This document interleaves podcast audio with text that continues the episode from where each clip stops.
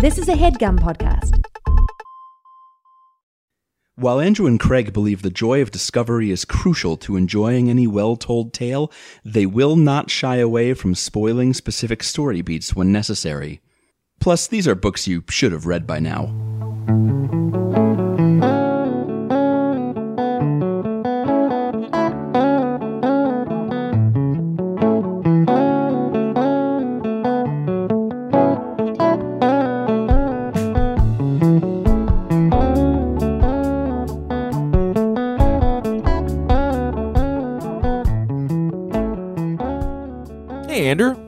Hi, Craig. This is the part before the episode where we do a little blurb because it was the episode we recorded with someone else a while ago. Blurb. Blurb it up, baby. Uh, this is going to be an episode that we did with Anne Bogel from What Should I Read Next. Um, we were already on her show. We had a lot of fun. If you are new to us because of that show, welcome. Mm-hmm. Uh, Andrew, what Hi. we're, we're going to talk Sorry, about I it. should I should sound more welcoming. Hi, welcome to our podcast. Uh, and what book did we read for this episode, Andrew? We all read Our Man in Havana by Graham Greene. yeah, it's fun. We had a good time. It was a fun. Yeah, there was a when whenever you add a third person, you add another variable for like how much did everybody like the book, and it's less. it's less likely that you all be on the same page about it. But I think we had a fun conversation. I think the subject matter was fun. I think Graham Greene is a talented writer, whether we you know like this particular work or not. I think we all came away with that assessment. Yes, yeah.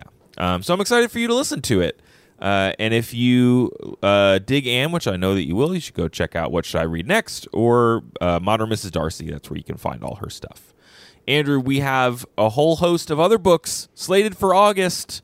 we sure do. Can you tell me about them? Yeah, the first one is Our Man in Havana by Greg Reed. Nice. And then The Cat Who mm-hmm. Saved Books by Sosuke Natsukawa. Mm-hmm. Wittgenstein's Mistress mm-hmm. by David Markson. Mhm, that was a fun one. Oh boy, that was a fun one. Uh, My Brilliant Friend by Elena Ferrante, which you're reading right now. Yes. And then we're going to close out the month with The Firm by John Grisham, our Patron's Choice Airport Boys episode for August. Airport boy. Did we explain airport boy? It's airport boys because those it's hard to say airport boys. Airport boys because you read the they're books that you buy at the airport to read on the plane. Yeah. Yeah. Airport boys. And then we're going to do a bonus episode for August. We're reading Beard on Bread by James Beard. It's a cookbook, baby. We were like, what? What haven't we done? And we settled on cookbook. So we fit we we thought we'd get really into the 2020 vibe and learn about bread. Mhm, I'm gonna get a start, starter going probably. I And- think it's gonna go real good. And I'm excited to talk about James Beard. They named the awards after him, so, and I want to learn more. yeah. That's all we got. Uh, enjoy the episode. We got all the normal outro stuff at the end if you need it.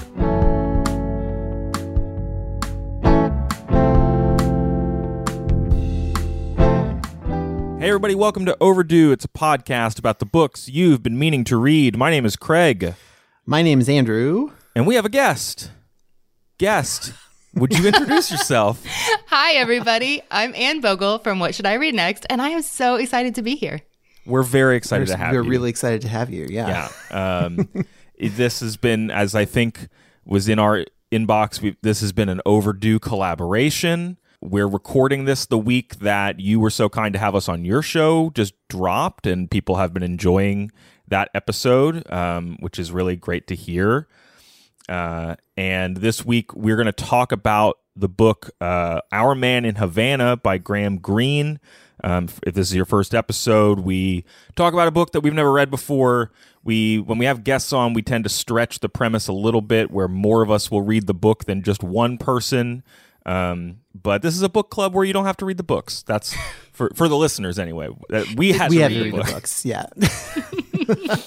Um, We've never yet had an episode where we've both shown up having not read the book. Whoa. And just had to make it up as we go. But I don't know if you're really going to have a book April club. It seems like that would actually be true to people's reality sometimes. sure, yeah. Like I read, I read the first chapter, and then I got really busy, and Well, I figured I would just read the middle, and then will you tell me what else happened? Yeah, But I wanted would to be- come see my friends. Yes, yeah, yes, right. I would listen to that. Um, so before we get into the book, and if folks are not familiar with your work, with what should I read next, and your other ventures, like what what should people know? Like, hey, we are, we're having Anne on the show. What should they check out first? Uh huh. Well, I'm a new podcaster compared to Craig and Andrew because we've only been doing this since 2016. Um, I am.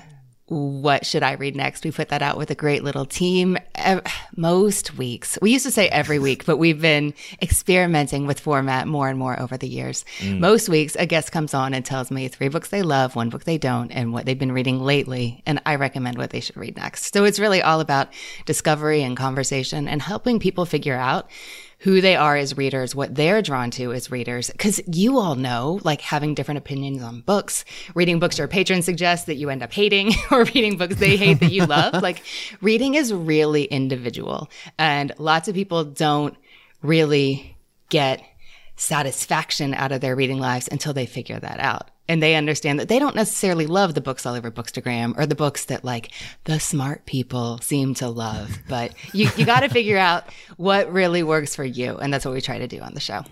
So that's what should I read next? I've been blogging for a million years um, at modernmrsdarcy.com. So that's also a thing. And I write books sometimes. Yeah. Uh, the, the, what you were just saying about like books as an individual thing, Andrew, I think you and I have dealt with the like, we're going to go through the books that we had to read for school. And like when you're school reading is just such a different experience from I will buy a thing I like or I'm interested in. Um, Yeah, it's. I mean, you you learn how to find the genres that you that resonate with you. You learn that it is, in fact, okay to quit reading books that you have picked up and don't like. Yes, Which- you do. And also, so many people just died inside when you said that. Yes, we are hearty enthusiasts. I saw Fair. someone. Yeah, and it's like, and listen, it's not. It doesn't mean that you failed. It just means that you didn't like the book, and maybe it's the book's fault. I saw and it's- that's someone the other day saying that they read like three books a week or something, but they include books that they don't finish. Like they they include books that they just kind of dabble in and then bop out of. You know what I just learned? I use I, I read a thousand books a year. If that's how we're going to uh, to define it. You've opinions on a thousand books a year. That's great. Yeah, yeah. Um, and you Pages said in- one through eight, no good. Moving on. Yeah, right. You also said that you write books. I know you have one coming out soon. Should folks know what is that I mean, about?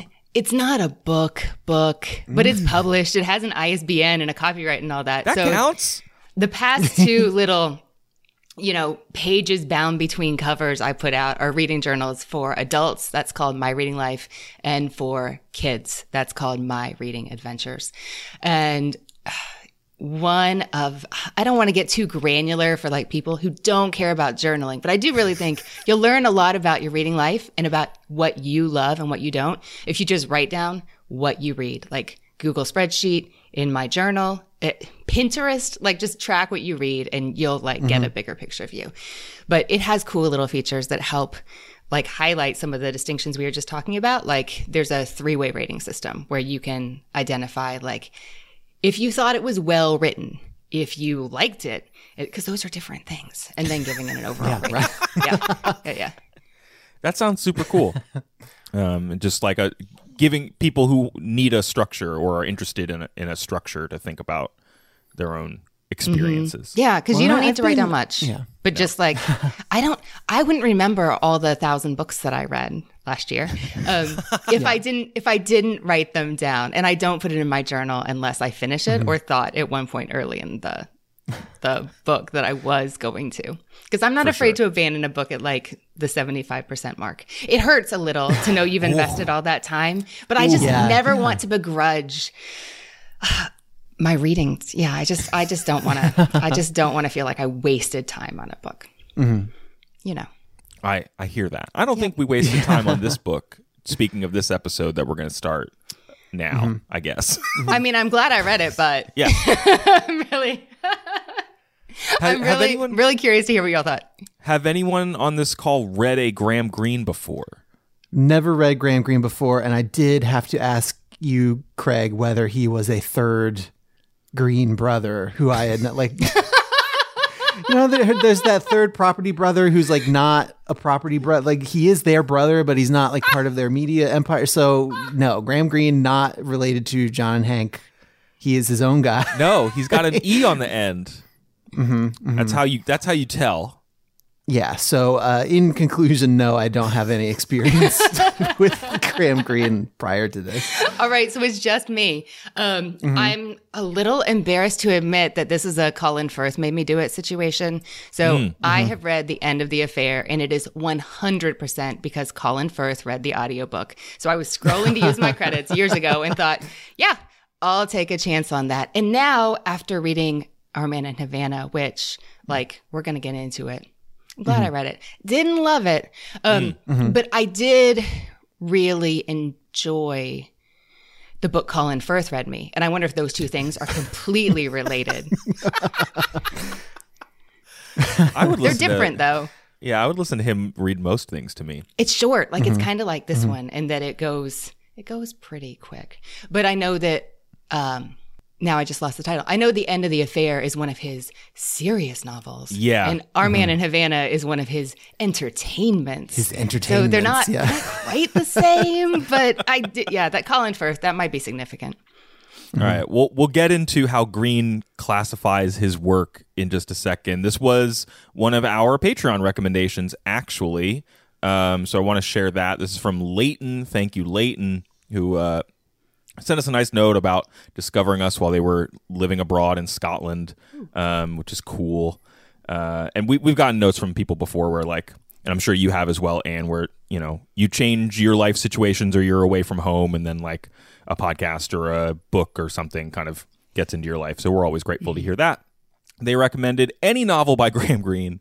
Uh, my personal favorite is Our Man in Havana, which spoofs on most Cold War spy narratives and follows a vacuum salesman as he's pulled into the world of espionage. Or is he?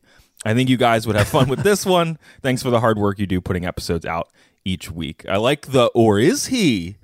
Or is he? He definitely is. um, Andrew, do you want to start us in on Mr. Greene, not Yeah, of the brothers? Graham Greene with an E, an English novelist and journalist who was born in 1904 and died in 1991. Um, so, stuff to know about Graham Greene. Uh, he went to Oxford, graduated in uh, 1925. He worked as a journalist. He converted to Catholicism uh, to marry his wife. His wife, Vivian uh, Dayrell Browning, who I guess is an authority on dollhouses or, or was. Oh, Which is kind of. I, Didn't know that. I always like when a uh, you know when an old white guy author's spouse has a blue name in Wikipedia, so I can go and find out what her deal was. Because it's it's usually usually either she was actually responsible for all the genius of the white guy author's work, or she had a really off the beaten path. Yeah. like, Yes. her own her whole own separate thing going on. So. um his first novel was The Man Within in 1929. And he started, you know, he had a book of poetry that he wrote while he was in school called Babbling April that did not do very well. But The Man Within did well enough that he managed to work as a full time novelist after this. It still did like freelance journalism and some traveling and, and uh, some nonfiction, but was a writer from pretty early on. Um, our Man in Havana was published in 1958. This is based partly on his experience in the 1940s working for MI6, which is the British intelligence agency. I know about that from James Bond movies. he was recruited um, in 1941, I think, during World War, World War II by his sister Elizabeth. Uh, and he worked there during the war. Uh, was friends and coworkers with somebody who ended up being a Soviet double agent. neat. uh, and his like so the the book is written about these like it's based on these German agents who he learned about who gave their handlers misinformation to confuse their handlers and also to pad their own like the agents' own salaries, much in the way that that uh, happens in this book. Uh, there's particularly a Spanish double agent named Garbo who claimed to control this huge ring of, of agents in England and ended up being all made up. Um, and yeah, it was adapted into a movie in 1959. that starred Alec Guinness and a bunch of other people. Mainly, Alec Guinness is the one who caught my eye. Yes. Uh, Craig, we've talked about how I haven't really seen him in things other than Star Wars. Which he would probably be upset at most he would probably be pretty upset about, honestly. Yeah. But that's just that's me. That's my movie diet. It's not very. Uh, I don't want to watch a lot of films. Well- uh, but Craig, you had said you found a review of Our Man in Havana. I don't know if there's other stuff about Graham Greene's life that you wanted to touch on. Sure. I, I want to use the review, I think, to kick off our discussion in a second. Okay, It might, alright, save it then. Mm-hmm. might mash up with uh, where Anne is starting from. I'm not sure. I'm inferring that.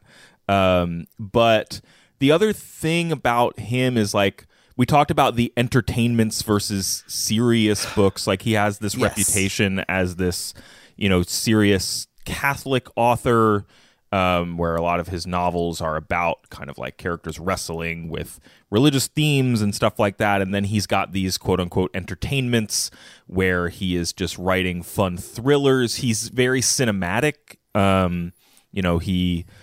Uh, some of these ideas start from screenplays. I think this book Yeah, may have even it- started from a screenplay idea in the Yeah, 40s. yeah, it did start from a screenplay that didn't end up getting made. The movie later was a different thing. yeah um and then when this goes on to become the film like he writes it you know while the cuban revolution is happening essentially uh and, and then Castro didn't like Castro didn't like this book because he didn't think it was uh, critical enough of the pre-Castro regime in Cuba. yeah. I mean castro once Because- gave graham greene a painting. They were they had met ever. Um Yeah. and he did let them shoot the film there. Like he they were doing um like initial scouting and then they left and then the revolution completed quote unquote. And then a few months later they were back making the movie. I think i saw something that when the film was released there's a note at the front of it that says like set before the recent revolution or something just to like let people know. And then of course you know a few years later we're in the the bay of pigs stuff and the cuban missile crisis. So mm-hmm. it is i think that note about Castro not liking it or not thinking it was serious enough. Like, well, just like it was, it was focused on the absurdity of MI6, Yeah. and not the like how bad things were in Cuba before Castro came along and fixed everything. I was just astounded by Greene's personal history and involvement here. Mm-hmm, like mm-hmm. I did some research before and after Yeah. I read The End of the Affair about in thinking about that novel and his mindset and what he was trying to communicate, that leads you like strictly to his intellectual beliefs, his personal philosophy, his tortured relationship with Catholicism. Like nowhere did it talk about MI6. Like I had no idea. and I'd read about Kim Philby because Ben Macintyre has this series of amazing nonfiction books about basically spies in Britain in the 20th century. And one of mm-hmm. them is A Spy Among Friends. And it's about it's about Philby. But like that they were pals for a really long time. Like I just had no idea. But I was reading after I finished Our Man in Havana about how Greene was like trying to lampoon MI6 and make fun of American intelligence and British intelligence and other like shadowy intelligence organizations. Um, And he felt like, okay, I made this a satire and focused on that inanity. But like, didn't focus on, and I think this is a bad thing. The I, I in this case am Graham Greene, obviously, um, but that Greene like regretted that he didn't portray like the true horrors of the Batista regime because that Yeah. wasn't the point of the book. And he's ooh, like mm-hmm. maybe I did mm-hmm. like the world a disservice, but I was just really impressed and like kind of uh, arched eyebrows about his his history with these think that- various regimes. Like I had no idea his relationship with Castro and his sympathies with um like communists like through the 80s. Mm-hmm, no clue. and and he has a he has a number of other books that are like places on the brink of upheaval. Like that's a thing that he was interested in for a few years in particular. Yeah, Um, that's so fascinating. Like I kept coming across um various like reviewers and critics and historian historians saying that he was weirdly prescient about Mm-hmm. uh global happenings. Like his book oh which one was it? Um The Quiet American, like Mm. kind Mm-hmm. of uh foreshadowed the very real like disaster in Vietnam. And Yeah. then this one written in 1958 during the Batista regime. Like by the time people were reading it, like the Castro revolution had happened. Just Yeah. what in the world? Well, and he th- there is some stuff in here about you know about mysterious machines and and construction that is happening in Cuba in, in ways that sort Oh, of yeah. uh, foreshadow the Cuban Missile Crisis that happens in what was 1962, 63, 62. So- yeah. Um, yeah. So, but then also guy. but but some of that stuff also feels very like the last 30 years of US involvement in the Middle East too. And he there's like a game of telephone that got played with this book where he came up with an idea based on something in the 40s those double agents in mm-hmm. Spain that you were talking about Andrew. And then to satirize what was going on in the 50s he just kind of transposes it. And then that gets to what you were saying Anne where like he isn't writing about the current happenings in Cuba as directly as he is like let me lampoon all the people in other countries that are like using this place as a proxy uh, for their own conflicts, which is like a little different from if he had said it in World War II, because then everybody's on their own home turf. I think the diff- the distance between uh, Cuba and all of the places where people are sending these agents is like crucial to what he is interested in. Yeah, it did feel very much like a world apart. Yeah, for sure.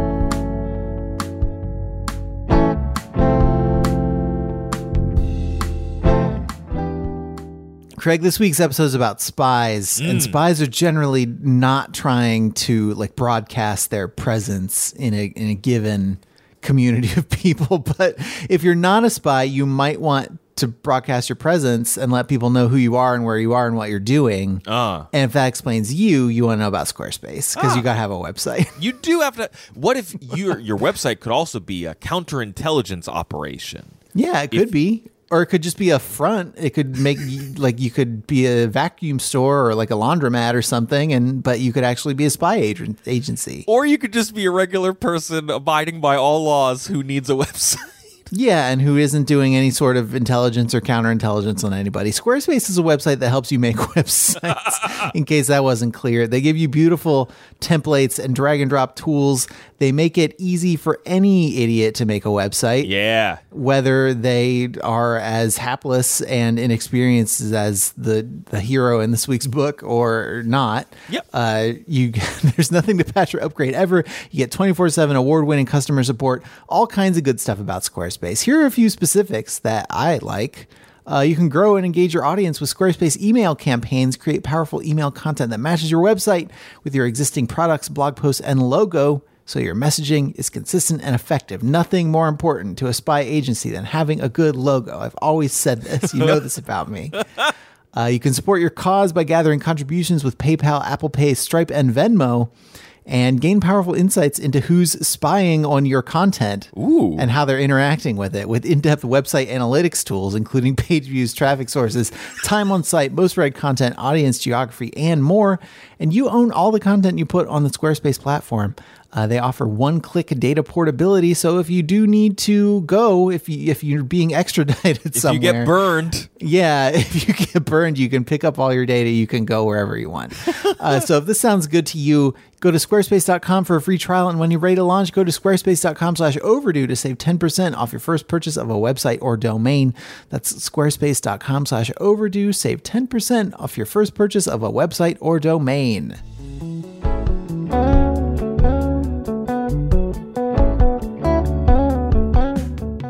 Well, let's get into the book. I have this review here that was written in, you know, 1958 by James Cain. I don't know who that is. He wrote some other he wrote a book called Mildred Pierce apparently, according to this review. I don't know. If you say so. Yeah, that's usually when you get when you get here. That's usually how it is.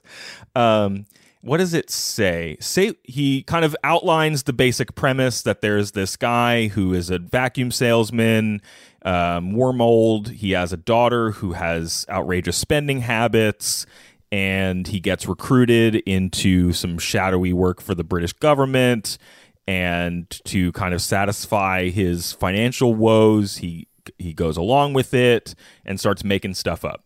Um, this is what Cain had to say. Say what you will, this is a distinguished narrative idea worthy of its distinguished author. Had he taken a walk around the block, decided to believe his own tale, and told it with simple conviction, it might have been hair raising, all the more so from his personal knowledge of its background. Instead, he has used tricks and achieved mostly unreality. His characters lack bone, flesh, and blood and only occasionally seem lifelike. They are dumb when convenience requires, smart when convenience requires, rarely showing initiative on their own. And he kind of just goes on to call out one or two specific spots he didn't like and says that it kind of misses the mark for him as a Graham Greene fan. I just can't read believe the this novelist has tricked me. This novelist tricked me with his fiction. Or are you going to say, Anne? Well, first of all, the vacuum cleaner salesman being a fake spy is unrealistic. I mean, what? I just read the short Kirkus review from 1958 that called it a genial form of nonsense and said Yes. Greene is not at his best. I mean, but like, I don't think we're saying these early critics were right. Like, it can be really interesting to go back and see what Yeah. early critics have thought about um, novels that are now beloved. So that's not mm-hmm. necessarily like the verdict, but it is an interesting jumping off point. Yes. Did that sure. did anything mm-hmm. in there resonate with either of y'all's reaction to the book and then we can kind of go into the plot as necessary but just initial takes on the style on whether or not there's enough substance I mean, okay, so I wanted to. There is a point in the middle of the book where uh, Wormold, this guy, has been making up these these agents who he's handling, and you know, sending back these very detailed, very made up reports of his uh, his work to the people in England. But there's a point in the middle where suddenly one of the agents who Wormold thinks that he had made up is apparently real. mm-hmm And I was hoping that the book was about to get really like silly and a little magical, mm. and the people would just kind of exist as he had written, as he as he had come up with them. Because it, there's, I really liked the like Wormold's a very buttoned down, very like mousy sort of guy. Like he's kind of a non-entity in the lives of pretty much everybody, including people, you know, the guy, the one guy who works for him and his daughter and his like one doctor friend. He's just kind of drifting along. His wife is, has left him like several years ago. He doesn't have a lot sort of going on, but he finds, it seems like he finds a sort of power or freedom in just like, just like starting to make stuff up for this secret agent role. And I won't really, I was hoping that, he- that, you know, in in addition to him coming to life, these creations of his would also come to life and he would have to deal with the aftermath of that. now, that's not exactly what happened. But if I were to punch this book up or to write, you know, to write a copycat book that was my own thing, it would definitely be li- literally the the f- fictional agents coming to life. your man in havana by andrew My man in cunningham Havana, yes. hmm I'd read that. I my brain kept snagging on the the books and the the other plot lines I had read in the past that reminded me of Graham Greene. Like there is a novel that's coming out in the US. I think later uh, it's later in August. It's called Diary of a Void. It's a Japanese novel in translation.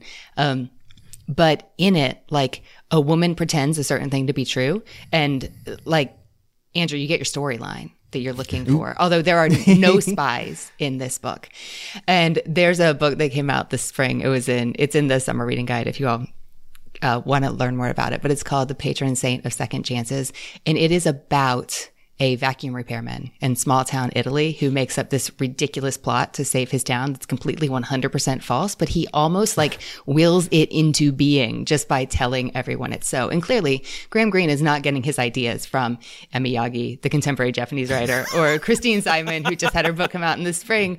But I was thinking like, oh, is everything old new again? Is there something inherently, um, a little bit comical about someone who works in the field of vacuums.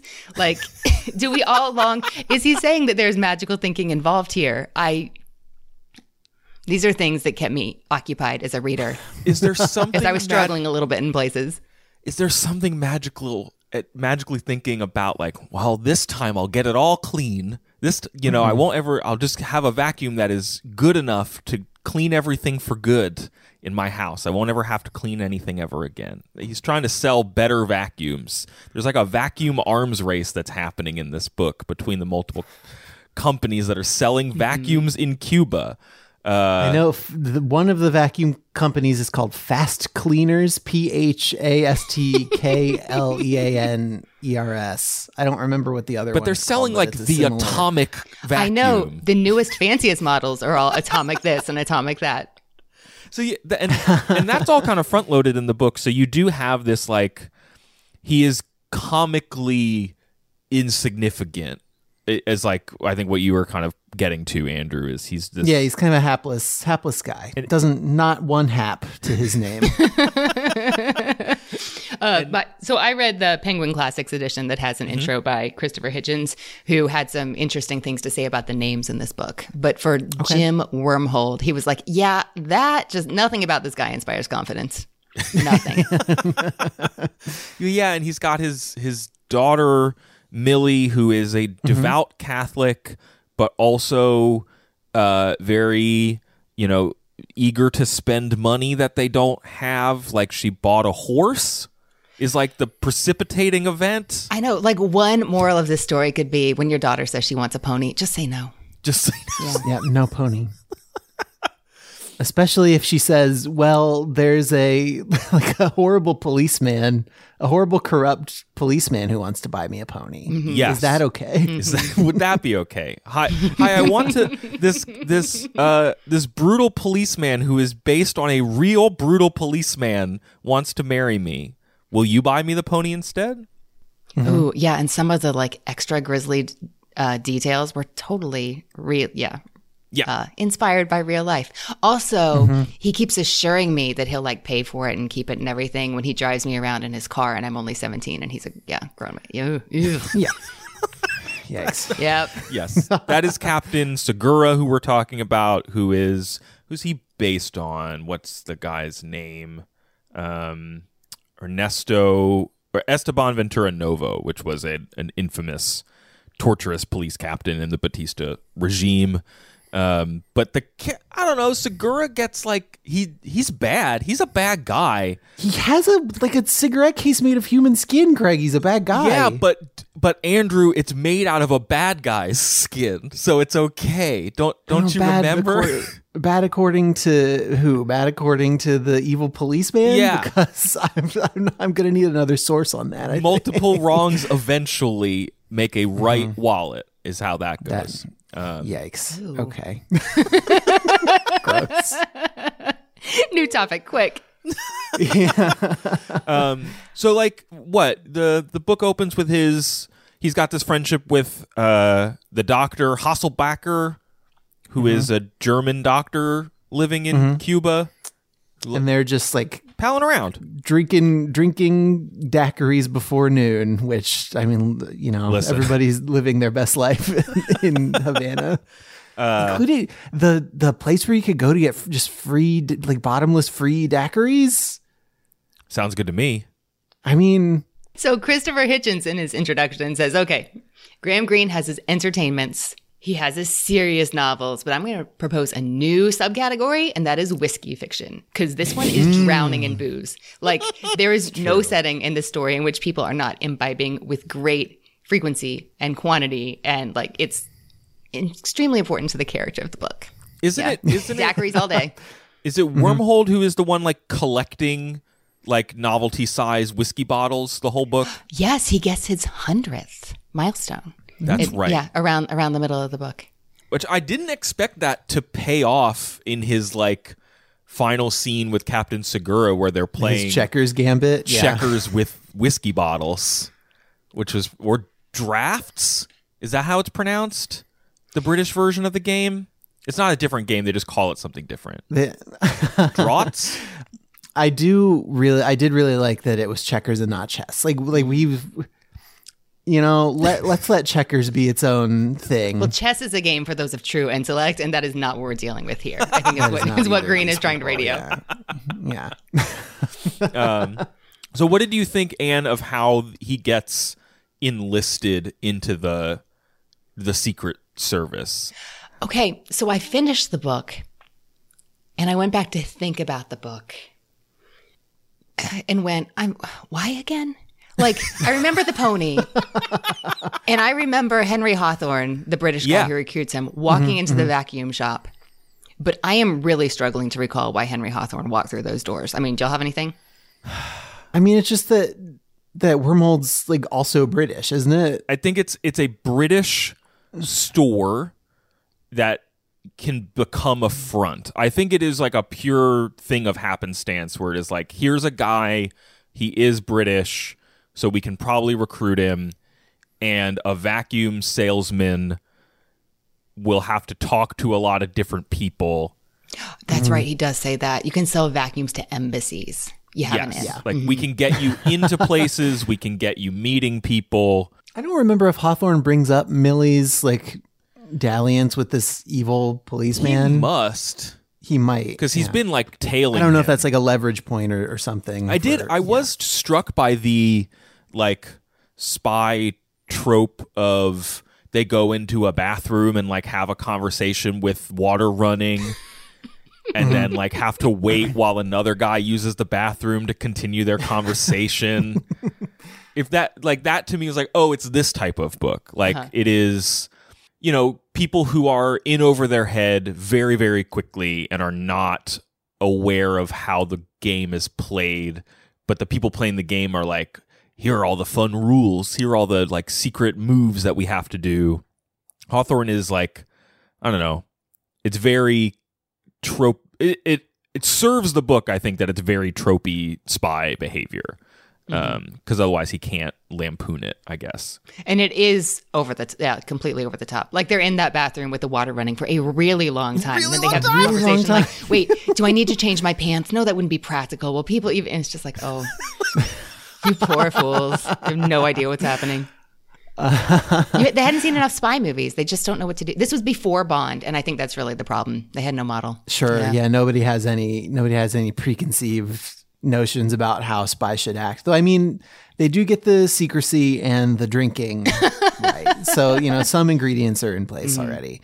Um, but yeah, we get these little um, interludes in like the home office in London, uh, usually with Hawthorne and the guy who he's reporting to. And this part of the book, I did work for me because it helped so you know Wormold's kind of a pathetic figure as Yeah. we've discussed already and he's been recruited as a spy and hawthorne is like he doesn't know that Wormold's lying and he hasn't recruited him with the idea that he'll be like an unreliable agent but we do see him in his own way sort of letting his boss draw his own conclusions about Wormold and his life and his capabilities mm-hmm. in a way that makes Hawthorne look like a better spy recruiter, you know? Mm-hmm. like there's that there's that whole run where Hawthorne's boss is like inventing all of this. Like he's extrapolated from, you know, he's a he's a machine salesman to him being like this titan of industry. Yeah, yeah. You find out he's never used the word vacuum with his bosses. Yeah. he's- Yes. yes, yeah, yes, yeah. right. Yeah, um, it's great. And and what what they're having him like encode reports using a book that is tales from Shakespeare, not like to your point, Anne, about it like we can read a little bit into it being checkers, not chess. I think we can read a little bit into it not being an actual book of Shakespeare, but being like summaries of the tales instead. Rather, you know, it's it's all like a rung lower on the stereotypical smart guy ladder. Like everybody's just kind of working with uh, insufficient information all the time. It's derivatives of derivatives. Yes, Yeah. yes. I like that observation. And so he's Oh, wait, like, I found I found Oh, go ahead, Andrew. I found the the perfect description of Wormold. I just want to read it real quick, and then you can get back to the point that you were making. Uh, it all it always seems strange to Wormold that he continued to exist for others when he was not there. oh man. I I Like, do. that's how much of a non-entity that he there are is. one-liners in this book that I really like. That is a strength for me. If I were like putting strengths and weaknesses in columns here, I would put like the ability of this book to show up with a good one liner every once in a while. Um, like the description of Captain Segura as Captain Segura squeezed out a smile. It seemed to come from the wrong place, like toothpaste when the tube splits. Like I marked that. that can mean like five different things, and none of them are good. Like that tells Yeah. me a lot. Um, Uh, he had the ill humor. This is th- these are just Yep. from my highlights, just some one-liners. He had the ill-humored face of a man who is always in the right. uh, describing somebody who has died, it was as though nothing at all had ever happened to it. An unborn face, which is kind of haunting, even though this is one of the entertainments and not one of the serious books. well, the- And there's- yet, yeah. Go ahead. okay, well, I've got I've got some, and I feel like I've been pretty hard on Graham Greene here. So let me say, like, I did appreciate um, some of the some of the points he was making, and how the story, like, though like comical and satire, does really underscore that. Um, there's a William Golding review quote that's context here, like in talking about Graham Greene's legacy. Because like some of his books have not aged well. Like the second sentence of this book, I was like, "Ooh, okay, this is what people are talking about." But- Yeah, yeah. just to throw in a whole Sure, lot at yeah. once. But William Golding awful, said, awful early in a book to hit the N word. I'll say. "Yeah, yeah, Not great. yeah, yeah." Um, he will be read and remembered as the ultimate chronicler of 20th century man's consciousness and anxiety. And like that anxiety of like the age they're living in, just really, there was such a through line that led to some really great one liners. Like, um, reality in our century is not something to be faced. Like, that's why they drink. That's why they're Yep. okay with walking out of the room and you like basically fail to exist. Um, we live in an atomic age. Push a button, piff bang. And um, don't learn from experience. It ruins our peace and our lives. Yeah. there was one that Captain Segura said, um, it is a great he's talking about I think it's in the riff where he's explaining all the torture that's been going on and he outlines the whole concept of like who is and isn't in the torturable class Yeah. in the society and all of that stuff is like re- kind of has a depth to it that is a little separate from the rest of the book but then he also says it is a great danger for everyone when what is shocking changes. Mm-hmm. And you can read that a bunch of i can read that ways i don't like that are like very reactionary and conservative. I can also read it in like you know don't become numb to awful things. Like that one really stuck out to me mm-hmm. as well. And it's coming out of segura who is the toothpaste smile man who i'm supposed to not like. So Well, and there's this other bit where he's talking to Hasselbacher, the the is that his name? The, Yeah. the Mhm. older German doctor guy. who doesn't doesn't he have like a costume from like his army costume from world war one or yeah, something So, yeah, he's- he's really talking about- He's talking about how Wormold is like too young to have ever known peace, and like this, this is a satire, so it doesn't. You don't. The, the book isn't about like the the still fresh and ever present like fear of the atomic bomb. yeah but it is an important background to remember is here's this like old guy who's my understanding of like pre World War One Germany is that it was not like the best place on earth to to be, but he's remembering this fondly because it was before these two giant wars. It was before the invention of the atomic bomb, and like Wormold's just never known peace like that because he's he's never not existed during this like super tumultuous horrifying time in in world affairs Yep. It that Yeah. that part that vein of the book, Andrew. I think I said this to you when I started reading it. Like, hit some Vonnegut notes for me that I liked, like the kind of stare into the despair of it and then laugh at something instead of cry at it of mm-hmm. this book. Like, hit what I like about Vonnegut, even though it is definitely doing something different. It is sillier mm-hmm. in some ways. And maybe lacks and and less silly in other Yeah. it's like Yeah. less absurd though Yes, yes. yeah I haven't spent any time or thought with Doctor Strangelove in like 20 plus years, but that mm. kept coming to mm-hmm. mind as I was reading. Sure. sure sure sure sure Yeah. Um, well, we we got on this tangent while we were also talking about the the people back in London, and I agree with you, Andrew. I had the similar reaction to when we saw the Home Office uh, treating him with such seriousness. Like that was a part that, like, oh, this is kind of what the book is. I was I wasn't sure what the book was going to be until that scene um, for me, and then that that escalates because he's just been sending back these reports, and then he takes a trip. I think this is after he gets like stopped by those cops who beat him up, and then mm-hmm. you know the the seriousness of what he's doing and the precarity of his situation is is like, like heightened. So he's like, oh well, I have to justify what I'm doing here. Let me make up something even more outlandish. So far, I've just been taking people's names from the phone book and like putting them in my reports. But now let me tell them that there are big weapons being built. Mm-hmm. And what? oh, Well, what can I, I? I'll send them some sketches. I guess I'll sketch my vacuum parts.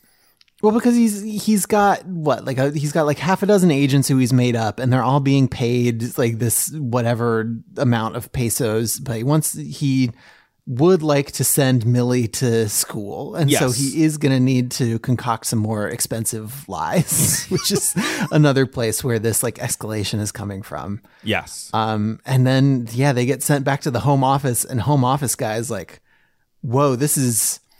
I mean, I guess this looks a little like it could be a big vacuum cleaner, but this is really impressive stuff. We need to help this guy staff up and send him like an assistant and a bunch of other resources. And I And love how it just continues to build because mm-hmm, mm-hmm. it isn't long after that before they're like, well, I mean, the British government wouldn't tell us this if they didn't believe it. So clearly it's true. And then it just like Yeah. filters down through. That felt a little. That part holds up. Let's just say Yeah. that. Yeah, sure.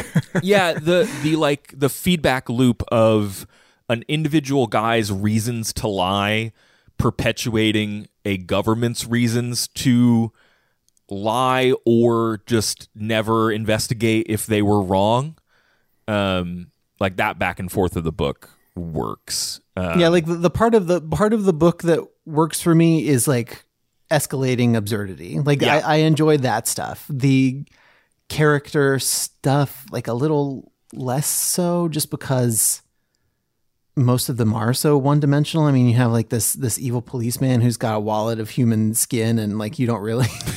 This is not a book you read for character development. yeah, You'll yeah, be and, sorely like, disappointed. yeah, and like that's that's the foundation, I guess, for an interesting character. But then he just like that's kind of all there is to it. What do we think about Beatrice? So then the, the book enters a new phase where the Home Office sends him this secretary, Beatrice, who is supposed to help him now that he has more work to do. And the absurdity here is well, she's taking all of his lies for truth and so wants to meet all of his agents. Um, but I guess they fall in love. I don't know. yes, my reaction exactly. she's interest I she is interesting in so much as what she does to the like ratcheting up of stakes. I don't know that I found her particularly compelling.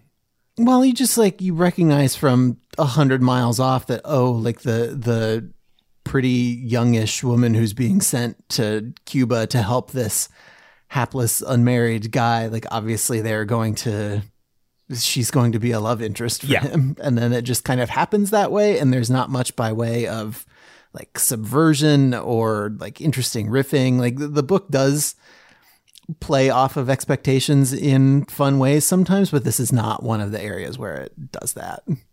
There were like a funny scene or two that she was party to. Like at a certain point, Wormold decides it's time to come clean. And so he's like, Beatrice, let me tell you everything. And she's just like, Yep, yep, taking notes. Okay, it's not real. And he's like, No, it's not real. And she's like, I know you said that. It's not real. And he's like, But you, it's not real. So I, en- I enjoyed that scene. but yes, she was a she was a stock character. That that was the most surprising part of her to me and was that beat where I was waiting for the reveal scene cuz he'd built it up like mm-hmm. coming clean was going to be such a big deal and He, he keeps waiting for the reveal scene. Yes, there are true. A couple of, there are a couple of scenes where he's like, "Okay, here it comes. I'm I'm going to be discovered as a fraud," and then they're like, "We're giving you a, more stuff. Here's Yep. a teaching job." Like it's and the fact that she is just like okay yeah that's fine i don't really i think this is all kind of stupid like she her she has a clarity that i think is closer to probably where Greene is starting the book in the first place which is like this whole apparatus is kind of silly and ripe for misbehavior and she doesn't seem particularly invested in perpetuating it or taking it seriously. Actually, you know what? Like she is an agent. She actually I, I think the book shows us that she knows what she's doing. She does know what she's doing. Mm-hmm. Yeah, mm-hmm. true. but but true. she is following orders from people who don't have a clue. Like who just Yes. who are not aligned with reality. Okay. I um weirdly want to talk about Jane Eyre for a minute. Okay. Okay. Okay, so there's two separate Jane Eyre references in the book, and I was like, what is happening here? So first Millie talks about how, don't worry, Dad, if I want to have a pony when I get older and you can't pay for it, I'll just be a governess like Jane Eyre. It's cool. but then, oh gosh, it's my page 94. We're in part three, the end of chapter one. Um, he's talking to Beatrice, and she's saying to him, You've done so great so far that, like, your bosses don't want to see you risk blowing your cover. Like, it would be really mm-hmm. bad for you to be blown. And she says, I'd hate to see you blown. Half blown would be all right. And a half blown rose is totally a Jane Eyre thing. I'm wondering, is that coincidence or is he referencing something? I just don't understand. But she says, half blown would be all right. And he says, I don't understand. And she says, I was thinking of roses, which is the Jane Eyre thing. Oh, so Oh, a little sure. bit, is there a Jane Eyre thing? But also, like here, we're at the like 40% mark in the book. She says, I'd hate to see you blown. Half blown would be all right. His cover. And like, isn't that basically where we end up? Yeah. Yeah. But- and Yeah. they're and they're all kind of okay with it. I also like that that that doesn't really mean any like what does ha- half blown means nothing. It doesn't. I guess it like it means that he is out to people who are willing to see it and then to the stupids who are running MI6. I guess. I, don't think there's an amount of I don't think you could be blown enough for them to realize what's going on once they've like I think, made their mind I think that's up what I'm about you. thinking. Like, Yeah. as Yeah. much as he has tried to say, like, I'm pulling back the curtain, this is the real thing, like, this is the truth, they're like, well, yeah, but. Well, Yeah, but not there's- really. Yeah, but we're going to give you this OBE. Yeah, but, but we're going to make you a teacher to teach spies how to spy. Like, yeah, but not really. Not really. well, and they they totally buy into him, and this kind of sets off the back half of the book when that guy Raoul gets killed, who is just a the the opposition or the other side, I think they call it, which is I don't think ever explicitly named as the Soviets, but that's kind of what it's supposed to be. I mean just communism. Yeah, yeah, that's true. Um, they kill a guy who's supposed to be an agent uh, or something, and so then MI6 is like, "Oh, well, they're killing his people. He knows what's up. That's gr- okay, great. We have to take him seriously." Uh, and then there's an attempt on his life, which is very comical, maybe depending on how you feel about what happens. About poisoning animals. Yeah, it's supposed to be very silly, I think. And ev- well, even before that, when they find out about the plot, Wormold's like, ah, they're trying to kill me. Like, give me the details. This is kind of personal to me. And they're like, no, you don't understand. This is the best thing ever. Like, Yes. if they're trying to poison you, you are on to something great. Just keep doing what you're doing. that that part felt very kind of like get smart or something where like somebody is that was he is trying to convince them that this is real and they're like yeah i know i know Okay. I love that Overdue is like a spoiler all the time show. That is not the what should I read next vibe. So this is really fun. So so let's say while we can, reader, like if you don't want to read a book where the dog dies, the dog Yeah. gets poisoned instead. Yeah. yeah Yeah. And it's like I think it's supposed to be funny and it's also definitely grotesque. well it's very grotesque and the the review that i read earlier. Oh my gosh. he I'm- zeroes I'm here for this. he zeroes in on it and he's like he's you know as how outlandish and silly this book is um, and he says when for a climax a dog wanders into the dining room laps the whiskey Wormold spilled dies and thus gives warning of poison things simply fall apart i never saw a dog drink hard liquor and don't believe this one did however i do believe he could read and had had a look at the script to know what he should do okay sir. Somehow when you said a review, that was not the tenor I was Nope. expecting. This guy tells I a little re- story I about a dog that can read. I love that that was the problem. Uh-huh. That like this this book, I was a little iffy on this book, but then a dog drank whiskey. Dogs don't drink whiskey. Ear- Earlier, Anne, you mentioned the like some of his other Like writing. this guy anywhere near like magical realism. Yeah. like Oh, no. anything where um, you mentioned earlier that you know the strain from his other books of like an intellectual philosophy and kind of his own Greene's like worldview and things. There was a beat in this book where I got a sense of of that relative to this material. I think so. It's after the one agent has killed his friend uh, Hasselbacher, and he is making up his mind to kill that guy uh, and he's like coming up with a plan to do it. And he says to himself, At least if I could kill him, I would kill for a clean reason. I would kill to show that you can't kill without being killed in your turn. I wouldn't kill for my country. I wouldn't kill for capitalism or communism or social democracy or the welfare state. Whose welfare? I would kill Carter because he killed Hasselbacher. A family feud had been a better reason for murder than patriotism or the preference for one economic system over another. If I love or if I hate, let me love or hate as an individual. And like that, I don't know, when, when the book is at its most serious, I think it is the like we're all kind of bemoaning the way that people are playthings in this like larger game of checker, this global checkers game that is happening. Yeah. like right at the this very global end. game of pop-o-matic trouble. Uh, and she doesn't. I think Beatrice gives like a similar speech to the um, to the MI6 people when they're like bringing her and Wormold in to like punish them for what happened, and she kind of says like this is all bogus. Um, but yeah, that that's that's the the most like a person that Wormold felt to me. Okay, so simultaneously, I felt like some of those passages felt really profound and really sus. I live with a 12 year old. I'm sorry. Um, so, like, I know the, I know about sus. the very end, Everyone in this book is sus. this is the truth. At the Yeah. very end, he says there's something greater than one's country. And he talks about the alphabet soup of leagues and nations and blah, blah, mm. blah. But, but really, like, the leaders say they want peace and freedom, but what kind of freedom? You want your careers. Like, that feels like. Mm.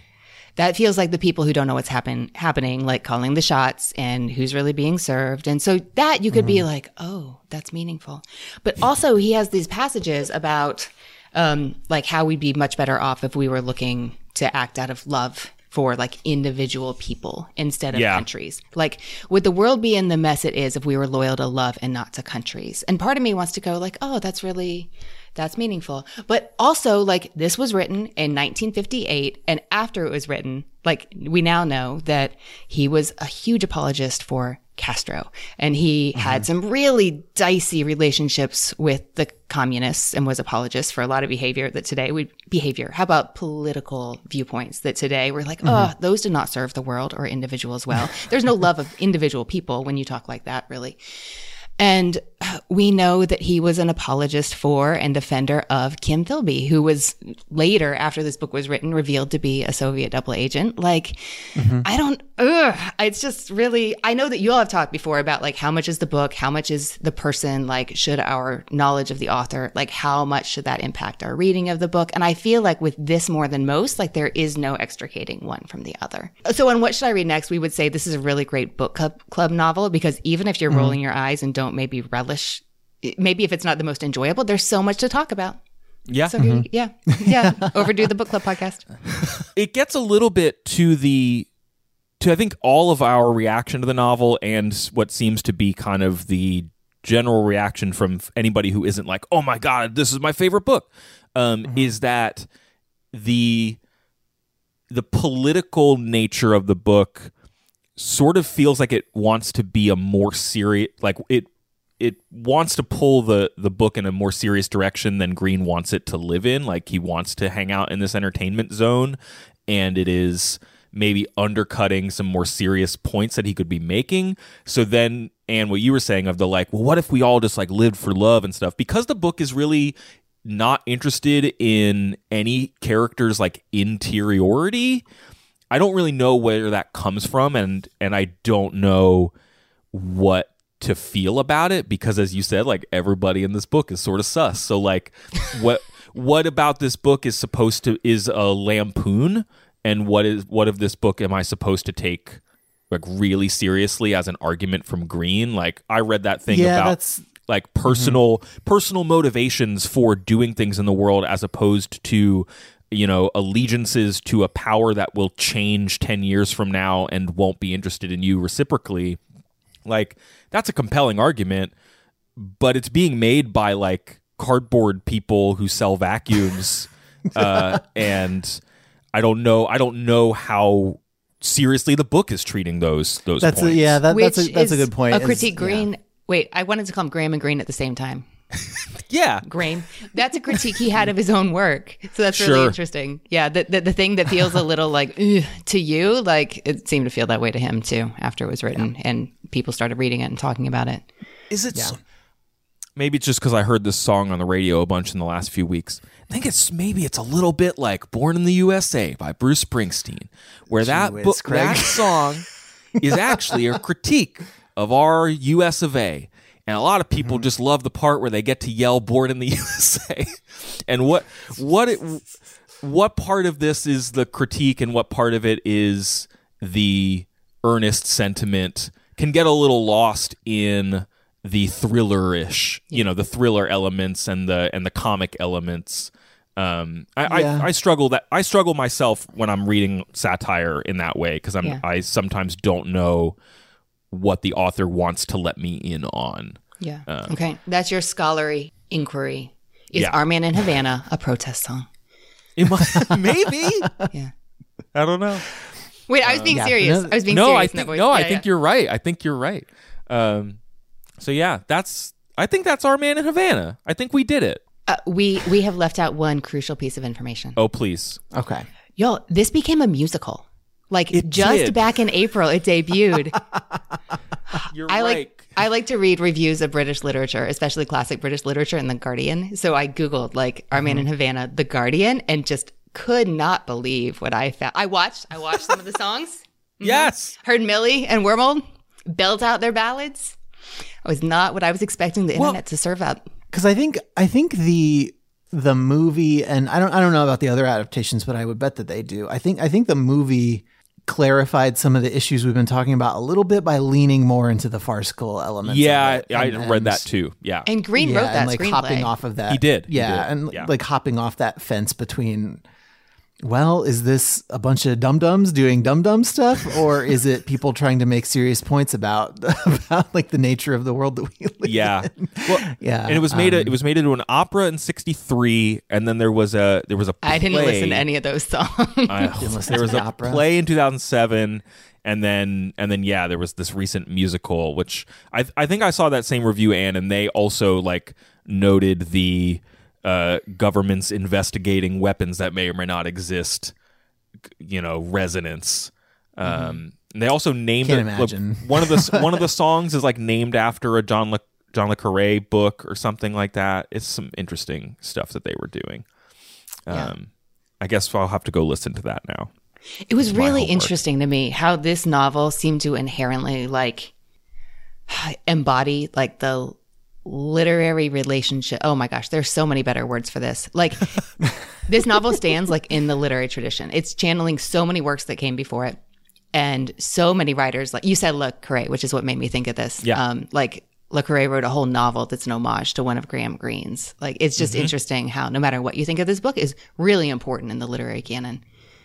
Yeah, and and and I think it being this little microcosm of history right on the precipice of the Cuban Revolution and things like that also makes it an interesting like fulcrum point to think about when you're talking about historical fiction or thing which it wasn't historical fiction. He wrote it very contemporaneously um, but you that's that was certainly my experience reading it now as i'm like i'm bringing you know 50 60 years of history and knowledge back to the reading experience. Um, and it just makes it a, a, a probably a different read than Greene could ever have intended which is Yeah. just Well, and e- even you know we talked about earlier about about how the, the bad review that Fidel Castro yeah gave the book, like it's even at the time, like the choices that Greene made and what to focus on and on what he was lampooning and what he was sort of ignoring, like people were already Yeah. interpreting it through a really like varied lens based on where they were coming from and now we're coming back to it with more you know more knowledge of of what the Castro regime was like and, and more knowledge of how intelligence agencies have, have Yeah. changed and, and yeah it's just layers and layers and layers So, Craig and Andrew, are y'all going to read more Graham Greene after this? I mean like ever probably Yeah, I would be interested to know like the end of he's out there the you end know? of the affair sounded interesting and I would also be, you know, if not that, then one of the ones that is more explicitly considered like his serious Catholic works. Like what Mm-hmm. what is that relative to a book like this? I have no idea. You Yeah. know. So I kept yeah, being it's- reminded in reading about this one that The Power and the Glory is largely considered to be his best. Mm. I don't know anything about that one yet. I know nothing about mm-hmm. it. Yeah. Mm-hmm. I don't know anything about it, but yeah, like it's the the writing of the book. Like we talked earlier about all the the one liners and and just the, The the, way that toothpaste words tube? are Yeah, that was Yeah. literally put together into the yeah. um, like all that stuff was great. Yeah. I would be interested to read this same voice doing something that was maybe taking a little bit more care with with character and and plotting and trying like just doing something a little less silly. I I bet it's still funny even when he is you know trying to be capital S serious about Yeah. about his capital L literature. so yeah, like in that in that sense it did whet my appetite for more Graham Greene. Yeah. Okay. So Graham Greene, the writer, with like all the interiorization you felt like was missing from this one. He began to realize what the criminal class knows so well, the impossibility of explaining anything to a man with power. Yeah. That was a good one. I, w- I want a book that's living in that voice yeah. Mm-hmm. from the same guy. Um, Uh, Wormold looked at the champagne bottle and at Captain Segura's head. He was sorely tempted to bring them together. Yeah. You get you Okay, get I'm- you I'm know, done. you get the good, you get the bad, you get the facts of life. Um and thanks so much for joining us for this book. My pleasure. Thanks for having me on. Um and again, remind us where folks can find your stuff. You can listen to What Should I Read Next wherever you listen to Overdue. Um, it's Anne Bogel, Anne with an E, B as in books, O G E L. Nobody else Americanized it that way, so I'm really easy to find. Um, and my blog is modernmrsdarcy.com. Has links to all the things. Thanks for having me on. It's fun to be together again. Yeah, this is Yeah, great. It was like. Yeah. as we started, I was like, "Oh, we just did this," which is not true, but I was felt like getting right back on a fun bike.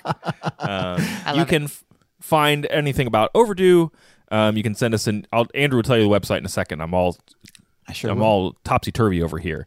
Um, send us an email about what you would sell that would get you recruited by MI6 um, at overduepod at gmail.com. Hit us up on Facebook and Twitter with your best fronts for an MI6 operation at Overdue Pod.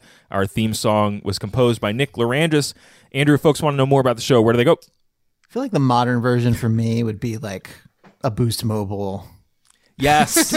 like, like, yes. some kind of like second tier Cricket phone. wireless at the mall. Yes. Yes, right. the piercing pagoda is the front for, for the spy. Can I sell like books by the yard that can really hide like all the stuff that you need to keep secret from your Yes. friends and enemies? I love it. Ooh, Neighbors yeah, and you can.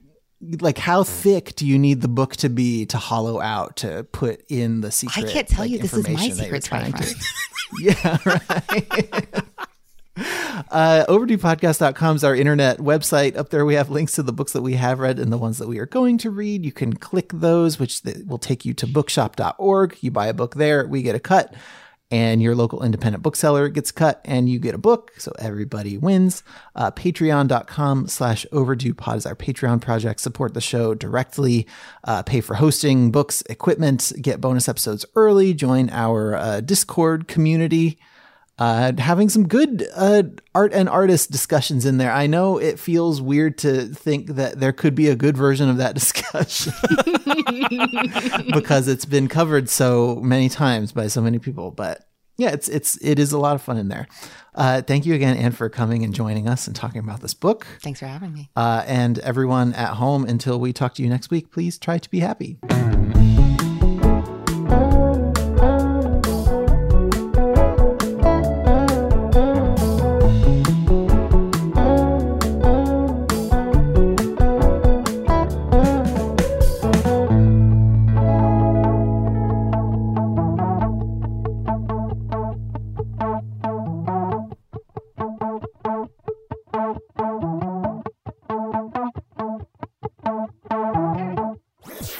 Was a headgum podcast.